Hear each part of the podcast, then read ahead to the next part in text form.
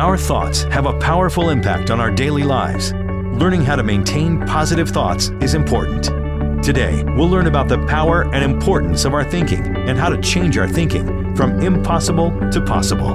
This message is the ninth in the series, Remind. The message is entitled From Impossible to Possible. Here is Pastor Dale O'Shields. Go ahead and take your Bibles, if you will, this morning, and you can turn to Proverbs chapter 4, to Romans chapter 12, and then in just a moment we'll be in Judges chapter 6 as we get started in the study of God's Word today. I want to take a moment and welcome all the folks at our Frederick campus, all you folks in Frederick. Good morning to you. We welcome you, and so glad to be able to be together and worship, and uh, what a great day to be able to study God's Word. We're involved in this series of messages called Remind. We're talking about how to change the way that we think and how God helps us to actually change our lives by changing our thought patterns. And the Bible is very big on the whole process of how you think. Many people don't realize how much uh, truth there is in the Bible about your mind, your thought processes, how you go about processing life in terms of your, your thinking patterns. In Proverbs chapter 4, verse 23, we have one of those verses that helps us to understand the power of our thinking. I'm going to ask you to read this together with me. We're going to read today from the New Century Version. So I know you've lost an hour of sleep, but you still can read. Isn't that good to know? So why don't you turn to your neighbor right now and say it's reading time, just to remind them it's reading time. And let's uh, dig into God's Word together. Here we go. Proverbs chapter 4, verse 23, aloud and loudly. Be careful what you think because your thoughts run your life. Your thoughts are setting the pattern, shaping or directing your life. In Romans chapter 12, the Apostle Paul helps us to understand the importance of thinking in the spiritual growth process. After we come to know Jesus as Lord and Savior of our lives, we're, we're born again. Christ changes us from the inside out.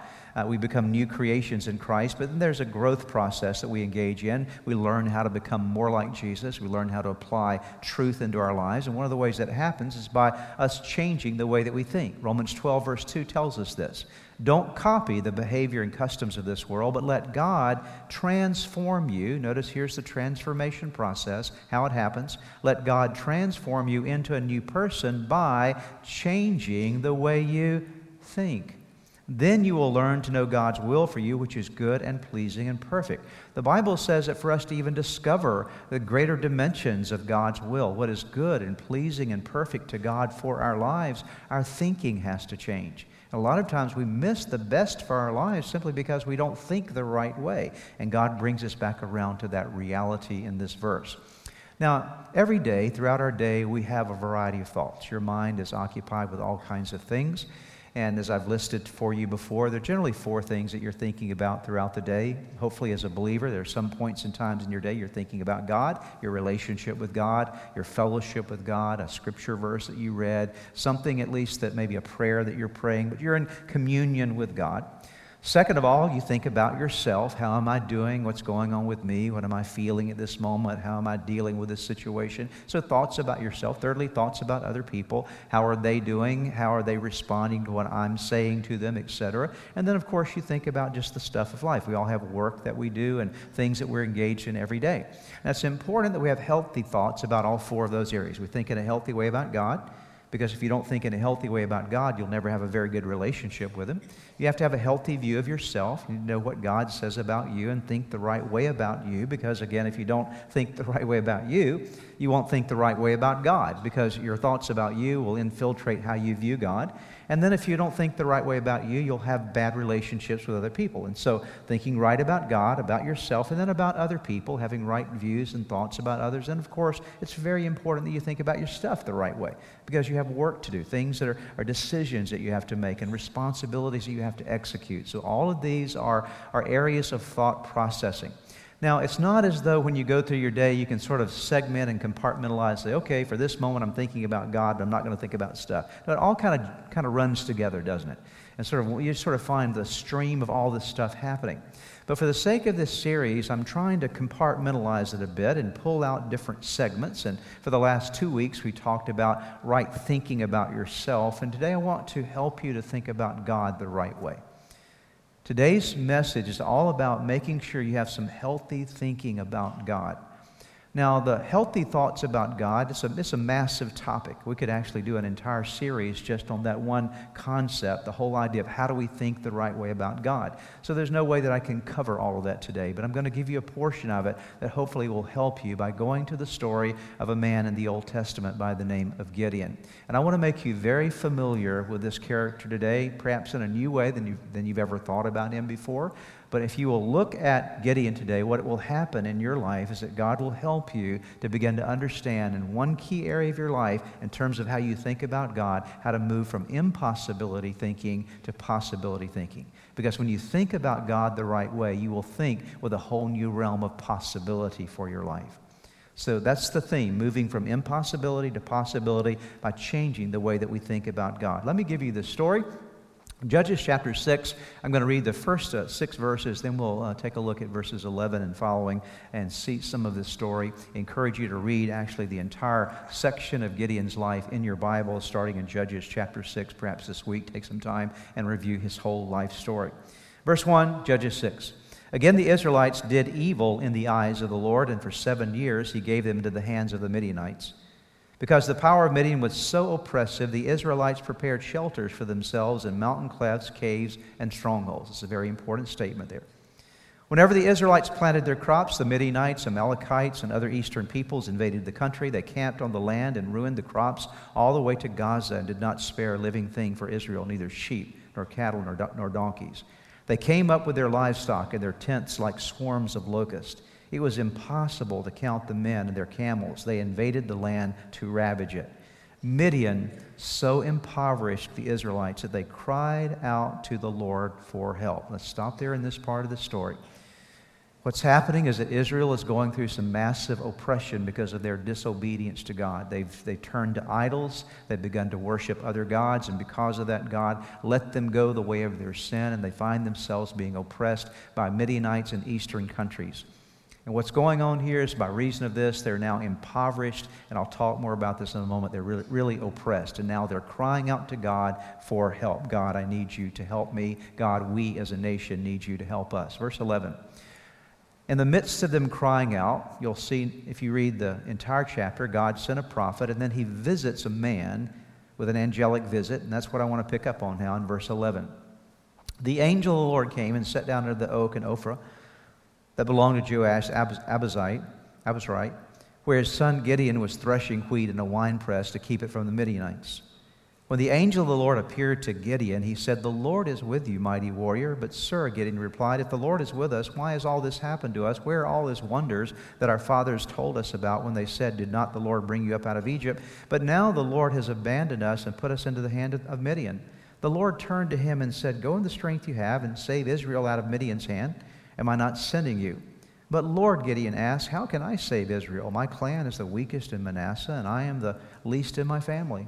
The Lord answered, I will be with you, and you will strike down all the Midianites together. The story of Gideon's intervention here, God calling Gideon an Israelite in a time of great national oppression for Israel and using Midian in, a, in an, Gideon in an amazing way to transform a nation, is a story that uh, has a lot of lessons for us on a lot of different levels. But as I said a moment ago, we're going to focus on one primary level. How does God take somebody who's ha- who has a mindset of impossibility and change them into a person who begins to think of possibilities?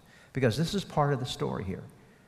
You'll miss the story of Gideon if you don't understand that God comes to a man who's living with a mindset of impossibility and does something in this man, in his thinking, so that he actually is able to rise up out of his mindset of impossibility and do something incredible for the kingdom of God.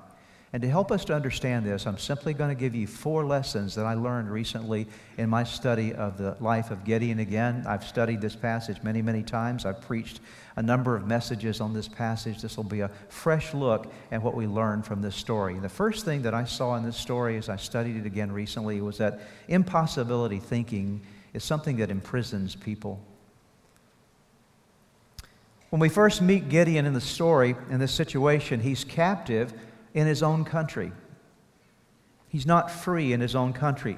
In fact, notice again what's happening here. For seven years, because of Israel's idolatry, for seven years, the Israelites are living under the oppression of a group of people called the Midianites. And this bondage is going on year after year. It was a very tough time for the people of God. And during this time, the Midianites and the Amalekites and some of these eastern folks, this is what would happen. The Israelites would go out and plow up their ground and sow their seed and cultivate the ground. And as soon as the crops would come up, the Midianites would come in and would ravage the land. They would set up camp and take all the harvest away from them. Not only would they take the harvest away from the Israelites, but in addition, they would oppress them. They would treat them ruthlessly. They were mean and, and hard against the Israelites. And so what transpired was this there was horrible poverty during those seven years for the Israelites. They were suffering because they could not get any harvest. I mean, they just had to eke out a living, just barely. Living under poverty. They were living under intense anxiety and fear because they knew that at any moment the Midianites could show up again and torment them even more. And they were living in hiding. The Bible says, in fact, in verse number two, go back and look at that verse with me because it's very telling about the situation. Because the power of Midian was so oppressive, the Israelites prepared shelters for themselves in mountain clefts, caves, and strongholds. What happened was, because of this oppression, the Israelites were actually living in caves up in the mountains. They actually had to create hiding places for themselves. And this is the atmosphere where we are introduced to the character named Gideon. He's living in this environment. And when we meet him, he's literally living in a cave and he's threshing out his wheat, this little bit of wheat that he'd saved up. And the Amalekites had not been able to steal it from him, but he's concerned that at any point in time they can come and take away from him the little that he saved from his family. And so here he is, he's living in a cave, he's threshing out wheat at a wine press way back in the mountains, living in fear. He's living in a cave. And Gideon's cave was much more than a cave for Gideon at this point in time in his life, it was a prison because he couldn't come and go. He was fearing for his life, he was fearing for his family. It was a place that actually represented bondage to him, it was a hiding place for Gideon. It was a place of darkness. Caves are places of darkness. Ever been in a cave before? It's dark. It was a place of secrecy. He's trying to hide. He doesn't want anyone to find him. It was a place of shame. It was a place of anxiety. It was a place of fear. It was a place of limitation because there was very limited supply. He had just a little bit. It was a place of basic survival. See, folks, you don't thrive in a cave, you survive in a cave. And there you see Gideon trying to survive this circumstance. And what is very telling to me as well in this story is that the cave that Gideon was in was much more than a physical cave, it was a mental cave. In his mind, this is what he felt. Listen closely. In his mind, he felt, we'll see this in the story a little bit later, this is never going to change. It's impossible. We'll never be able to get out of this circumstance. We're stuck here and we're going to be stuck here in this situation for the rest of our lives. See, seven years can feel like a really long time, can it? And if you've been going for five and six and seven years with the same problem, the same set of circumstances, somewhere in your mind you begin to be convinced this will never change. This will never be any different. And that's where Gideon was. Impossibility had permeated his thinking. He felt like nothing will ever be any different. All of his hope had been robbed from him. When I studied this passage, I could not help but think that in this room, in this place, in Frederick this morning, Gaithersburg this morning, on the web this morning, those that are watching, those that will hear this message in the days to come by digital form or CD. There's some of you living in caves right now. That in your life right now, you're living in a very dark place. You're living in a place of secretly fearing that I'm not going to make it worrying about the fact that you've had a problem going on for a long time that there seems to be no solution to. And the enemy, with this darkness, has come in and tried to remind you and tell you that it's impossible. You'll never get out of this. You'll never break this habit. You'll never overcome this character defect. You'll never get beyond this situation. This will never change. And so you have now gone into a cave of impossibility thinking, and that cave has done the same thing to you that it did to Gideon. It has imprisoned you. You're imprisoned by your cave. And as we're going to see, God had to come to a man who was living with a mindset of impossibility and begin to break through in his thinking so his life could change. Here's your second principle of the story today it's that God cares about imprisoned people. That would be a good time to say hallelujah. God cares about imprisoned people. What does God feel when he sees people imprisoned with negative impossibility thinking. Oh, some of you might say, well, I'm not sure that God feels. Yes, God does feel. The Bible is very clear that God has emotions. God is not controlled by his emotions as we are, but God has emotion. God feels He feels sad. He feels grieved. He feels joy. He feels compassion. God feels. And so when God sees someone living in a cave in the darkness and secrecy and the sense of impossibility that nothing is going to ever be able to change in my life, wondering will I ever be able to get past this hopelessness of heart? What does God feel when He sees a person like that? The Bible teach us, teaches us that God is drawn to people like that. God is drawn to the oppressed. He works on the behalf of the oppressed. He cares about imprisoned people. Our God is a God who actually reaches down to people who are living in doubt and negativity and impossibility in their mind. He cares about the oppressed. Psalm chapter 9, verse 9 says it this way The Lord is a refuge for the oppressed, a stronghold in times of trouble. Psalm 146, verses 7 and 8 He, God, upholds the cause of the oppressed and gives food to the hungry. The Lord sets prisoners free. The Lord gives sight to the blind. The Lord lifts up those who are bowed down. The Lord loves the righteous. When Jesus was about to start his earthly ministry, the Bible says that he went to the synagogue in Capernaum and he asked for the, the scroll of the prophet Isaiah and he opened up and began to read a certain portion of the scroll of the prophet of, Isaiah describing his ministry. And here's what a portion of what he read, recorded by the gospel writer Luke in Luke chapter 4, verses 18 and 19. The Spirit of the Lord is on me because he has anointed me to preach good news to the poor. He has sent me to proclaim freedom for the prisoners, recovery of sight for the blind, to release the oppressed, to proclaim the year of the Lord's favor. Jesus said, The reason that I came is to preach good news to people that are poor. The reason I came is to proclaim freedom to people who are prisoners. The reason I came is to give recovery of sight to people who are blind. The reason I came is to release the oppressed. And the re- reason I came, Jesus said, is to bring people out of disfavor into favor, to bring people out of cursing into blessing. Jesus said, That's why I came. And you must understand this is the heart of Jesus. When he announced his ministry, this is what he said he was all about. He says, This is who I am. This is what I've come to do. God looks for, he cares for, he longs to do things for oppressed people. In Psalm 116, verse number 5, we get this, this heart of God, this emotion of God toward the oppressed. The scripture says the Lord is gracious and righteous. Our God is full of, what's that word there? He's, he doesn't just say he's compassionate. The Bible says he is full of compassion. The, the next verse that follows, verse number 6, Psalm 116, verse 6, it's not on your notes, but it will be on the screen. I want to give it to you from the message paraphrase because I love the way it states this. God is full of compassion, verse 5 tells us, and then it tells us what he does with that compassion. God takes the side of the helpless. When I was at the end of my rope, the psalmist said, What did God do for him? He saved me.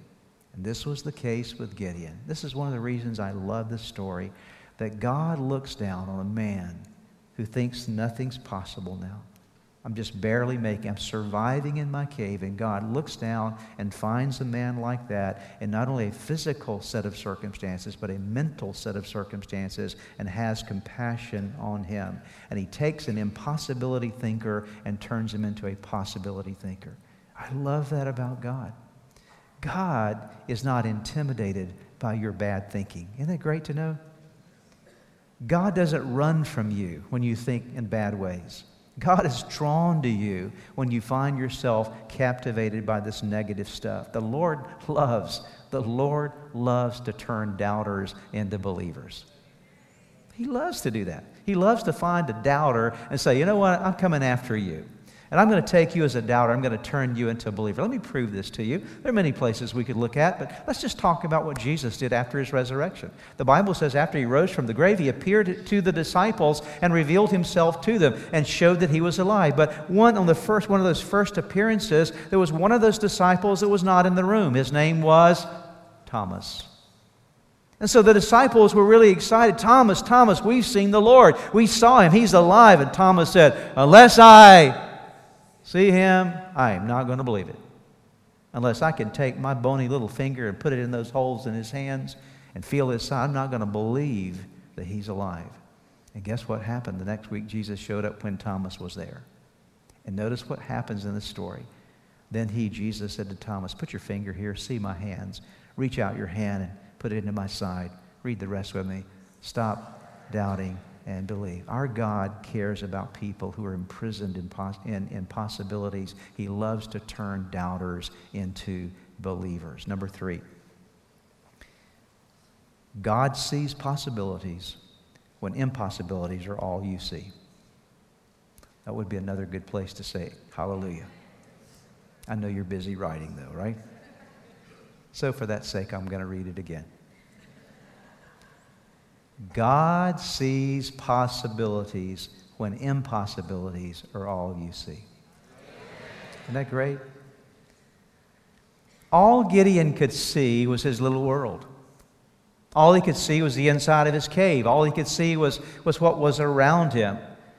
All he could see was what felt like impossibility to him, to his, to his family, to his nation. He couldn't see beyond that. But what Gideon failed to see, and Gideon failed to understand, that while he was in a cave, God wasn't in the cave.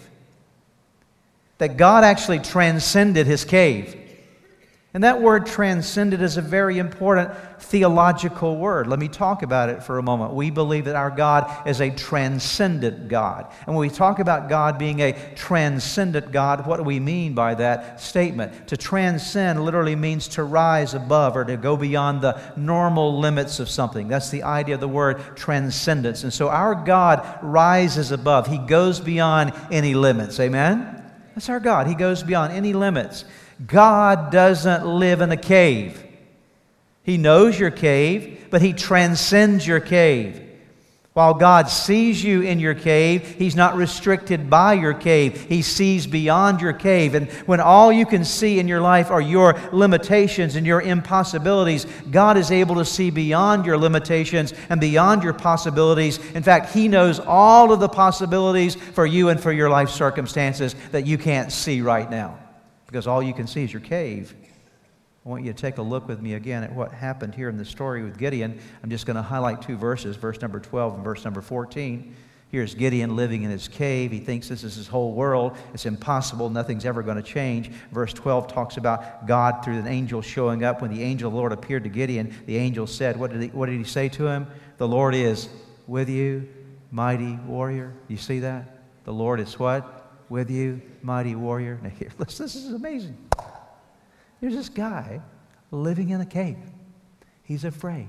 Every time a little, a little something moves, he shakes. Because the Amalekites are coming, the Midianites are coming, the Easterners are coming. What's going to happen? My little bit of food's going to be gone. So he's living in fear. And God shows up and says, Hey, I'm with you, mighty warrior. I'm sure Gideon said, uh, Are you talking to me? Okay. Not me. Did Gideon feel like a mighty warrior? Mighty warriors don't live in caves, guys, okay?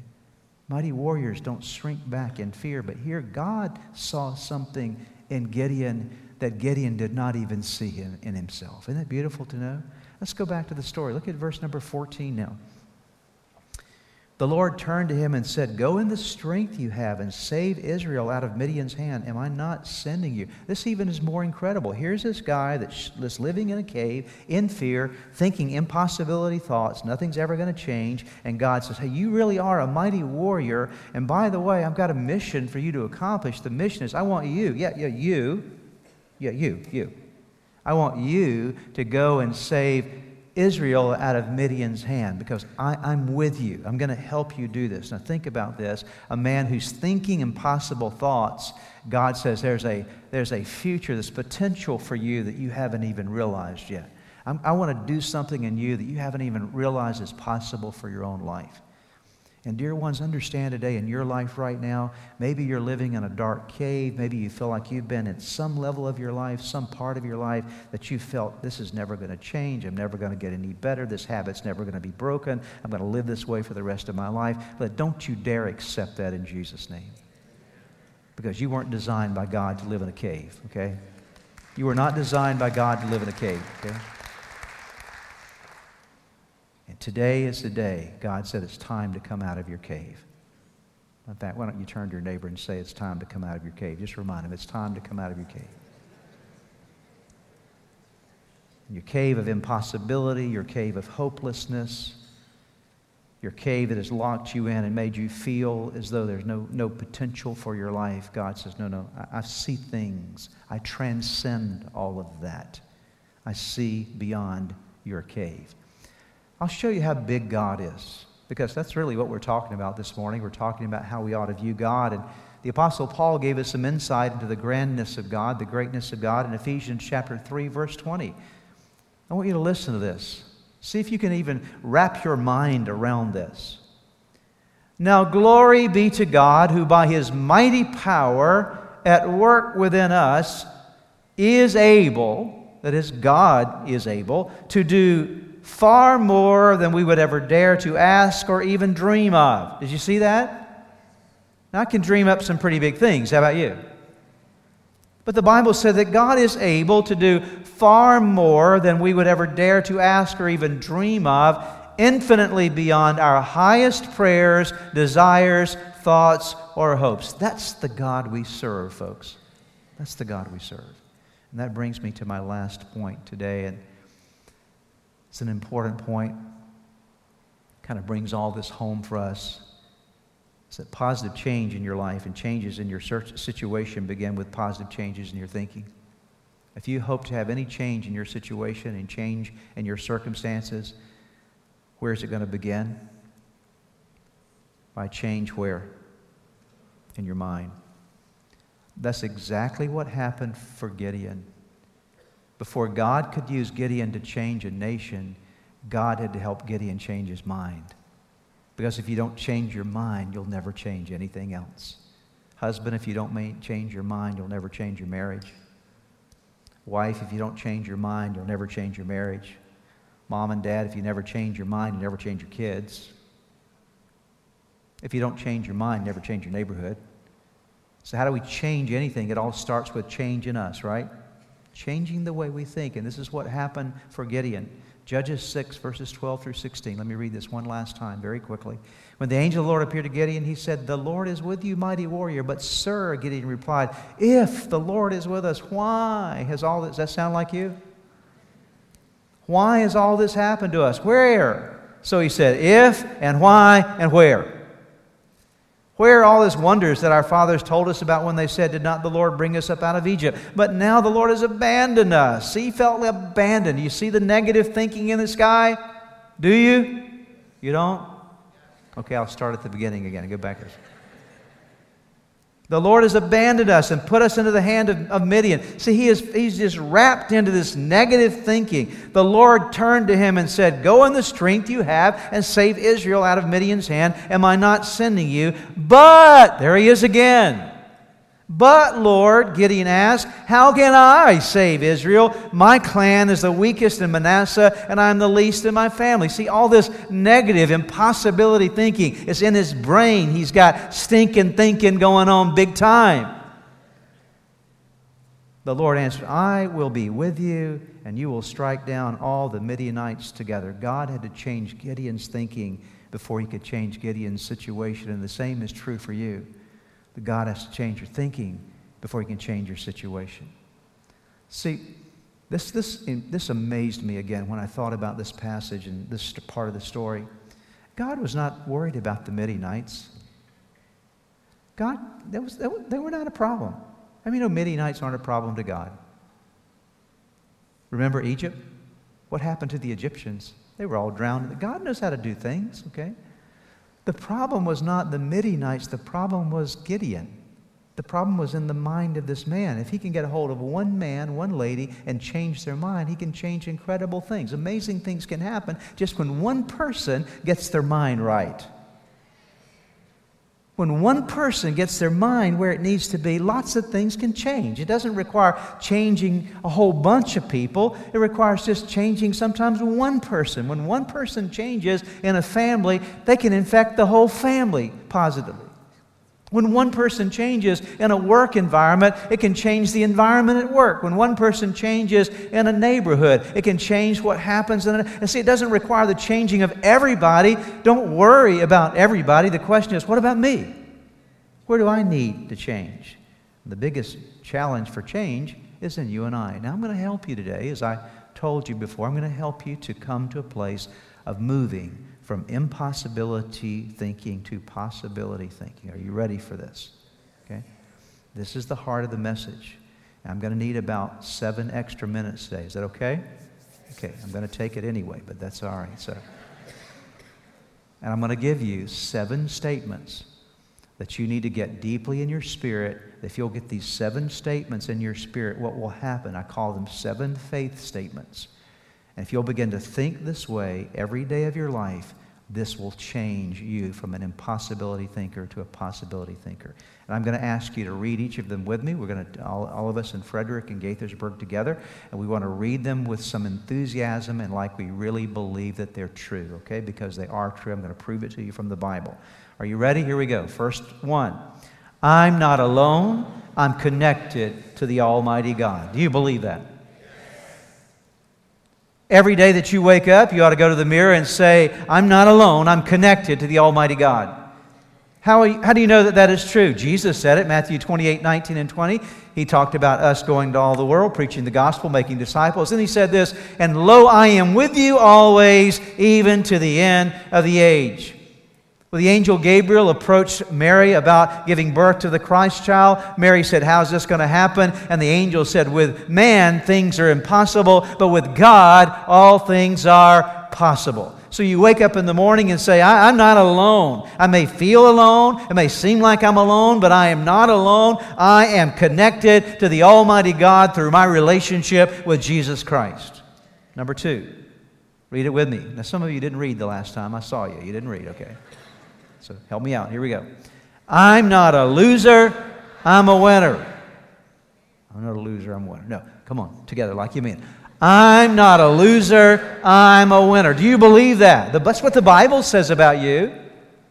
The Bible says you're not a loser. The Bible says you are a winner. I don't care who told you you were a loser. God says you're a winner. Write down the reference. It's found in Romans chapter 8, verse number 37. Romans 8 37 says, Paul talks about our relationship with Christ, our connection to Him, and he makes this statement. He says, We are more than conquerors through Him who loved us. He didn't just say we are a conqueror, he said that we are more than conquerors. Now, the last time I checked out the word conqueror, it means winning. It doesn't mean everything in your life is always going to go the way you want it to, but at the end of the day, at the end result, if you're walking with Jesus, He can make even the bad things turn out good. He can cause your life, all things, to work together for the good of Him that love them that love God and those that are called according to His purpose. If you walk with God, you'll never be a loser. You'll always, in the end, be the winner. You'll always be the winner. Number three, I'm not a doubter. I'm a believer. Stop saying I'm a doubter. Start saying I'm a believer. I'm a believer. The Bible says in 2 Corinthians chapter 4, 13, there's your reference. Since we have that same spirit of faith, we also believe and therefore speak. I want to talk to you about that spirit of faith just for a moment. What I want you to know is that when you met Jesus Christ, you, in fact, you could not even come to know Christ without the Spirit of God working in you to draw you to Jesus Christ. And when the Holy Spirit came to live inside of you, the seed of faith was put inside of every one of you. All of you today, you already have faith. You have faith in your life right now. One of the reasons I know you have faith, you would not even be in this room this morning if there were not some level of faith already at work in your life. So stop saying, I'm a doubter, and start saying, I am a believer. I'm a believer. I have faith in my life. That may not be as strong as it's going to be, but thank God it's stronger than it has been. And I'm going forward and growing in my faith. I am not a doubter. I am a believer. Number five. Or number four? Which one am I on? Four, okay. I'm not, here we go. I'm not living in the problems of the past. I'm embracing the possibilities of the present and future. Now, would that change your life if you every morning looked at the mirror and said, I am not living in the problems of the past. I'm embracing the possibilities of the present and the future. Philippians 3:13, Paul said, "One thing I do, forgetting those things that are behind, I press on to the mark of the high calling of God in Christ Jesus." Folks, let me tell I know something about your past this morning. I'm going to tell you something about your past. You ready? It's past. It's gone, okay? There's not a thing you can do about it. You can't do a thing about it five minutes ago. It's behind you. I told you before, it always helps me. Every when God made you, He made you, even in your body, to move forward. Which way do your, does your nose point? Which way do your ears tilt? Which way do your, you don't have eyes back here, you have eyes up here, okay? There's only one part of your body pointing backwards, okay? okay? Only one part, okay? You ever try to scratch your back? Everything is designed for forward momentum, okay? So, yeah, you've got a past. Everybody does, okay? But know that God's grace can bring forgiveness as a part of this series. I'm going to talk about moving from guilt to grace. What does it mean to live in the grace of God? We'll wrap up this mindset that you have, but begin to embrace the possibilities of your days to come. Amen? Number five.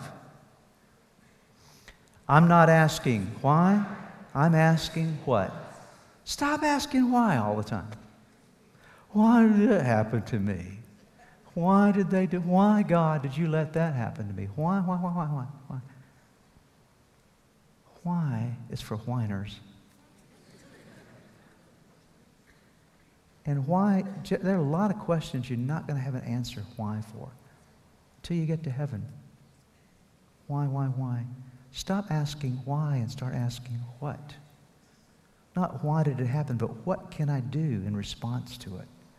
What can I do in this situation that will move me forward?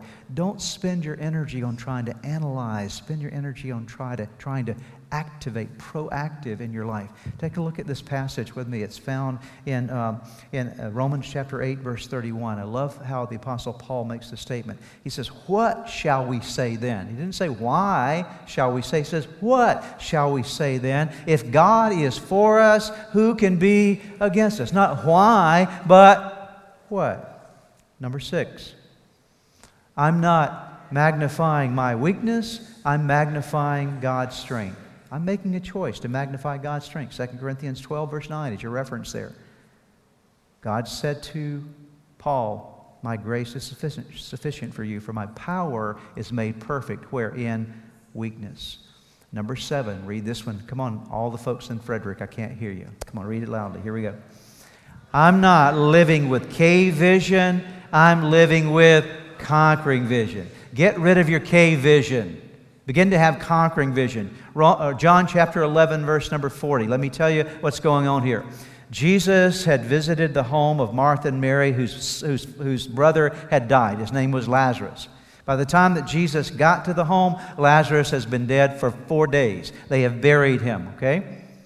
And so Jesus said, you can read this yourself, John chapter 11. Jesus said, Where did you bury him? Let me, I want to go to where he is. And the sister said, Well, you don't want to go there. He's, he's already in the tomb and he's been there for four days. By this time, he smells, he stinks. Jesus said, Take me to him. And so they're, they're, they're resisting this to some degree. And, and Jesus said, Didn't I tell you that if you believe, you will see the glory of God. Didn't I tell you that if you will just believe, that you can see something incredible happen? And so they reluctantly went with Jesus to the tomb, but somehow, just with a little bit of faith, believing in Jesus. Notice this Jesus walks up to the tomb. And by the way, in Israel, if you go there today, the tombs, most of the tombs are caves. It was a cave, okay? So let me tell you where they put Lazarus. They put him in a cave. They put him in a dead man's cave. They rolled a stone across it. He's been there for four days. And Jesus comes up to the cave and says, Roll that stone away because there's somebody in a cave that needs to be out. There's somebody in a cave de- decaying, disintegrating, that needs life again. And I prophesy that to somebody here this morning. You're living in a cave, but God, Jesus Christ, is coming you today. He's saying, Roll the stone back You're living in a cave, but that's not where I designed you to live. There's life for you, there's life outside the cave.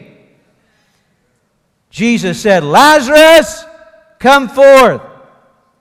Somebody said, Why did he have to say Lazarus? Because had he not said Lazarus, the whole cemetery would have emptied, okay? Lazarus, come forth. And here comes this guy, and he comes out of the cave. But the Bible says he's still wrapped in his burial garment. So he kind of comes out like this. You know, sometimes when you come out of your cave, you look a little weird, don't you? Okay? Because you've been living in there for so long, okay? And you know what else? He, didn't, he didn't smell good. He had the stench on him. But then, once he got out of his cave, he said, Okay, you guys get over there and start taking the stuff off of him. Loose him and let him go because it's a life for him to live. And, dear ones, today, Jesus says the same thing to you. Now, look at those seven things with me again. We're going to read them in, in, in succession loudly and loudly together, all together, right straight down, energetically. Gaithersburg, Frederick, here we go. Number one, I'm not alone. I'm connected to the Almighty God. Number two, I'm not a loser, I'm a winner. Number three, I'm not a doubter, I'm a believer. Number four, I'm not living in the problems of the past, I'm embracing the possibilities of the present and future. Number five, I'm not asking why, I'm asking what. Number six, I'm not magnifying my weakness, I'm magnifying God's strength. Number seven, I'm not living with cave vision, I'm living with conquering vision. Now, would that change your life? Let's go back to the story of Gideon. I'll wrap it up very briefly. Where does all this end? What happens to this, this guy that's living in this impossibility mindset and God comes to him? He's changed and he changes a nation. In Judges chapter 8, verse 28, it says, Thus Midian was subdued before the Israelites and did not raise its head again. During Gideon's lifetime, the land enjoyed peace 40 years. When God got a hold of one man, a lot of things changed. Amen? Are you ready to come out of your cave? Amen? Let's pray. Father, thank you for your word this morning. Thank you for reminding us that you're the God that pulls us out of caves and dark places, and you remind us, Lord, there's life for us. And today we ask that, Lord, where we've been caught in the mindset of impossibility, where we struggle with the dark things of life and pulled into the dark places, we ask, Lord, that in this moment you would help us to begin to see light, to hear your voice through all of the voices of darkness, and to realize there's hope for us. I pray for that person who feels like there's that habit in them that they've never been able to break, or that character issue they've never been to, able to conquer, or that relationship challenge they've never been able to overcome. Whatever it might be, you know all the different caves that we live in. I pray that today you would impart to us an awareness that you transcend our caves and you call us out of them. Move us from impossibility thinking to possibility thinking, we pray. In Jesus' name.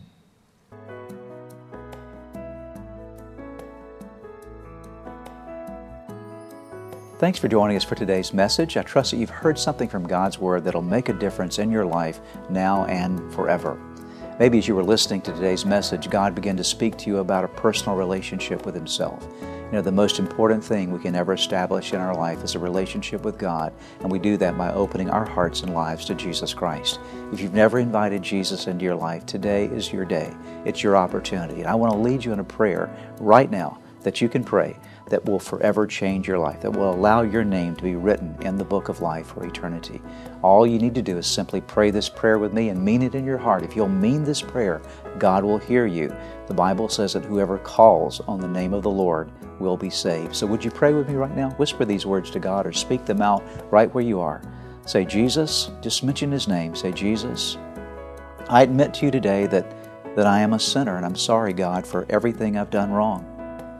Jesus, I believe in you. I believe you are God's Son, the Savior, the Redeemer. I thank you that you died on the cross for me and that you rose again. I believe in you, Jesus.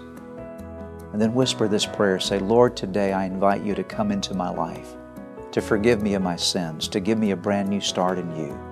I give my life to you today in Jesus' name.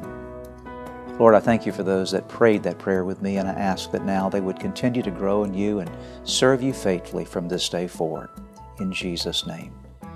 If you just prayed that prayer with me, friend, I want you to know that Jesus Christ heard you, that your name has been written in that wonderful book of life, and that now today you start a brand new life in Christ. And to do so, you need some help. You need to learn how to live your life for Jesus every day. And we'd like to provide for you. In fact, we have available for you some resources that you can get from our website, church-redeemer.org, that will help you to get a good start in your relationship with Jesus Christ. So again, check out the website, church-redeemer.org. Find those resources that'll help you to get going in your relationship with Jesus.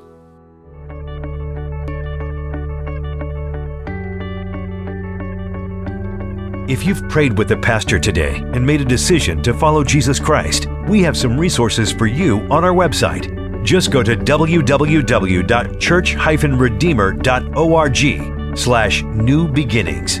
We pray that this message was a blessing to you.